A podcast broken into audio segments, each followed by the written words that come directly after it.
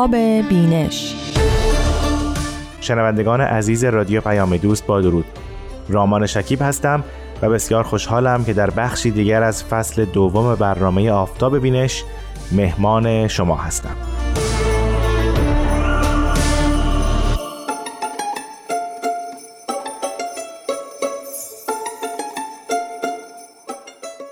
همونطور که به یاد دارید ما در هفته گذشته توضیحات در مورد کتاب عبدالبها در انجمن عالم رو آغاز کردیم.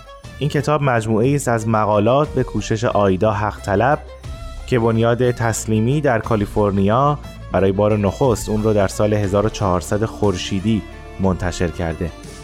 کتاب عبدالبها در انجمن عالم به مناسبت صدامین سال درگذشت حضرت عبدالبها فرزند ارشد و جانشین حضرت بهاءالله منتشر شده.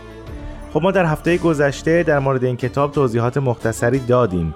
اگر یادتون باشه ما به نقل قولی از آیدا حق طلب در پیشگفتار کتاب اشاره کردیم که او توضیح میده که زندگی حضرت عبدالبها شامل وجوه بسیار مختلفی میشه و همین سخت بودن تحقیق در مورد زندگی و فعالیت های ایشون رو نشون میده. چون اگر از نگاه باهاییان بخوایم به ایشون نگاه کنیم ایشون رهبر جامعه باهایی بودن مفسر و مبین رسمی آثار حضرت بهاءالله بودن. و اگر از خارج از جامعه باهایی به نگاه کنیم یک کنشگر اجتماعی یک فعال در امر حقوق بشر و یک مصلح اجتماعی بودن.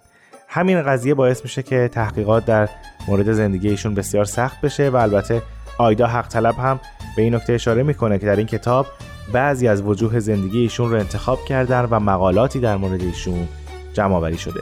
ما در این هفته توضیحات در مورد کتاب عبدالبها در انجمن عالم رو ادامه خواهیم داد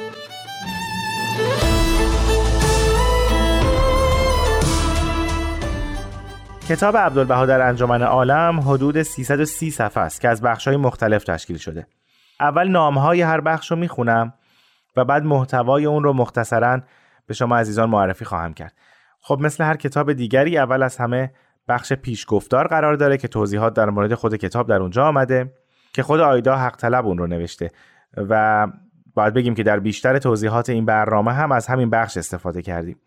بعد بخش مقدمه است و بعد موضوع عبدالبها و ایران و بعد قسمت عبدالبها در شرق و بعد بخش عبدالبها در غرب آمده بخش های عبدالبها و پرسش های اصر ما و همینطور سخن آخر نیز دو بخش پایانی این کتاب رو تشکیل میدن هر بخش از این کتاب یعنی از اون بخش مقدمه که بعد از پیشگفتاره تا بخش پایانی از مقالات متنوعی تشکیل شدن که اون مقالات در زیل همون موضوع هستند طبیعتا برای اینکه مخاطبان این کتاب بتونن فعالیت های اجتماعی حضرت عبدالبها رو بهتر بشناسن باید اول زندگی ایشون رو حداقل به شکلی مختصر بدونن و با اون آشنایی پیدا کنن.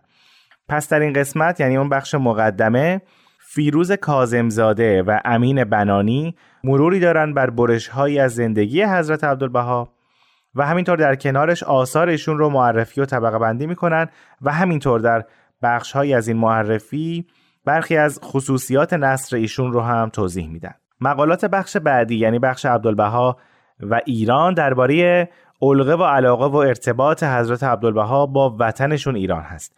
این مقالات نشان دهنده تلاش های ایشون هم در سطح اندیشه و هم عمل برای بهبود شرایط و بهسازی جامعه ایرانه.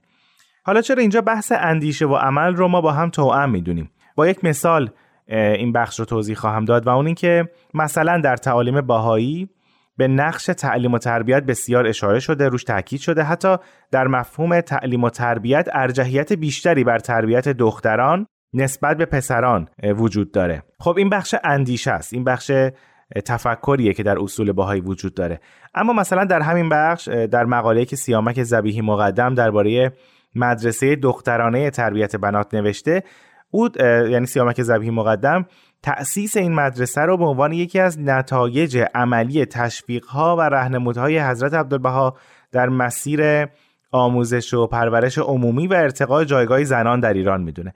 یعنی اندیشه اصلی در اصول و عقاید وجود داره و در عمل هم حضرت عبدالبها تلاش های بسیاری کردن تشویق های بسیاری کردن که این مدرسه دخترانه تأسیس بشه. یا در مقاله دیگه مینا یزدانی مروری داره بر مفاهیم مندرج بر رساله مدنیه. این کتاب کتابی است که ما در فصل یکم برنامه آفتاب بینش هم معرفی کردیم. برنامه های بسیاری هم در رادیو پیام دوست در مورد این کتاب آماده و تهیه شده.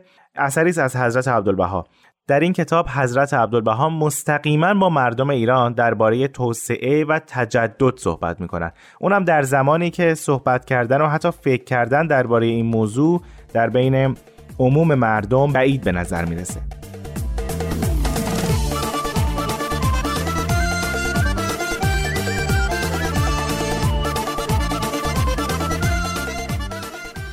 در بخش بعدی یعنی بخش عبدالبها و شرق اندکی با دیدی وسیعتر به اقدامات حضرت عبدالبها نگریسته میشه. در اینجا تلاش های ایشون و ابعاد مختلف حضورشون در امپراتوری عثمانی و جهان عرب بررسی میشه. به ویژه تعاملات ایشون ارتباطاتشون با اندیشمندان و ترقی خواهان این جوامع. برای نمونه نجاتی آلغان دانشیار پژوهشی در دانشگاه بامبرگ آلمان در مقاله خودش با عنوان عبدالبها در عصر تنظیمات عثمانی به رابطه حضرت عبدالبها با چهرههای شاخص جنبش اصلاحی در امپراتوری عثمانی در اواخر قرن 19 و اوایل قرن 20 تمرکز می‌کنه. شما می‌دونید که اصطلاح تنظیمات یا تنظیمات خیریه به دوره از اصلاحات گفته میشه در ساختار فرهنگی و اجتماعی و ساختار سیاسی و حقوقی جامعه عثمانی در قرن 19 که هدفش نوسازی دستگاه دولتی و اجتماعی و همینطور یک پارچه کردن اقوام غیر مسلمان و غیر ترک امپراتوری عثمانی از راه تغییر قوانین و اعطای حقوق اجتماعی و آزادی های مدنی به اونها بوده. در این مقاله یه نکته بسیار مهم گفته میشه که البته در پیشگفتار هم آمده. آلغان اشاره می‌کنه که برخلاف فعالان سیاسی و مسلحان ایرانی که هیچگاه از تأثیر بابیان و بهایان بر افکار و اقدامات خود سخنی به میان نمی آوردند اصلاح طلبان عثمانی آشکارا درباره آنها صحبت می کردند و حتی به نیکی از آنها و افکارشان یاد می کردند. نکته است بسیار قابل تعمل و البته تا حدودی غمانگیز.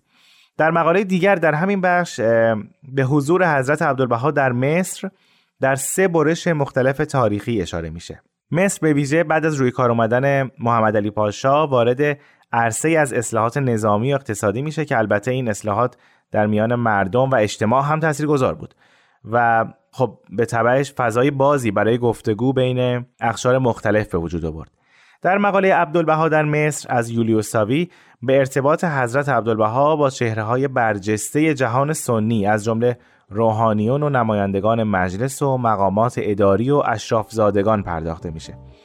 در اینجا ساوی اشاره می‌کنه که سردبیران و خبرنگاران روزنامه ها و نشریات عرب زبان که اطلاعاتشون در مورد دیانت باهایی متأثر از گزارش های مغرزانه بود که از ایران و استانبول به دستشون می‌رسید در اینجا فرصت پیدا کردن که خودشون درستی اون اظهارات رو بسنجن.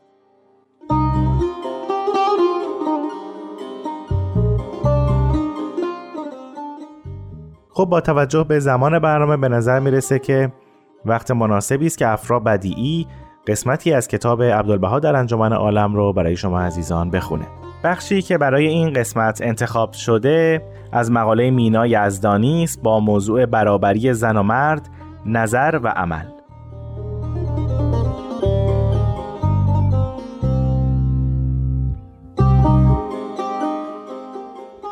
عبدالبها بیش از یک قرن پیش دستیابی به برابری زن و مرد را محقق می دانست و استدلال می کرد که این تغییر لازمه زمان است. او معتقد بود که عصر عصر زنان است و زنان باید ترقی کنند. برابری خود با مردان را آشکار کنند، در عرصه های سیاست و حکومت وارد شوند، در امور جهان مشارکت کنند و نیروی محرک صلح در جهان شوند. او در نوشته هایش هم به ریشه این نابرابری تاریخی پرداخت هم با تعابیر جدید نقش بنیادین و محوری برابری زن و مرد را در تعادل اجتماع و ترقی آن بیان کرد و هم به ضرورت برابری قطعی و اجتناب ناپذیر بودن آن و نیز نتایج آن پرداخت. اما این همه در بستری تاریخی اجتماعی بیان شد. این زمانی بود که در سراسر جهان زنان هنوز در همه عرصه های فردی و اجتماعی جایگاهی بسیار فرودست و نابرابر با مردان داشتند.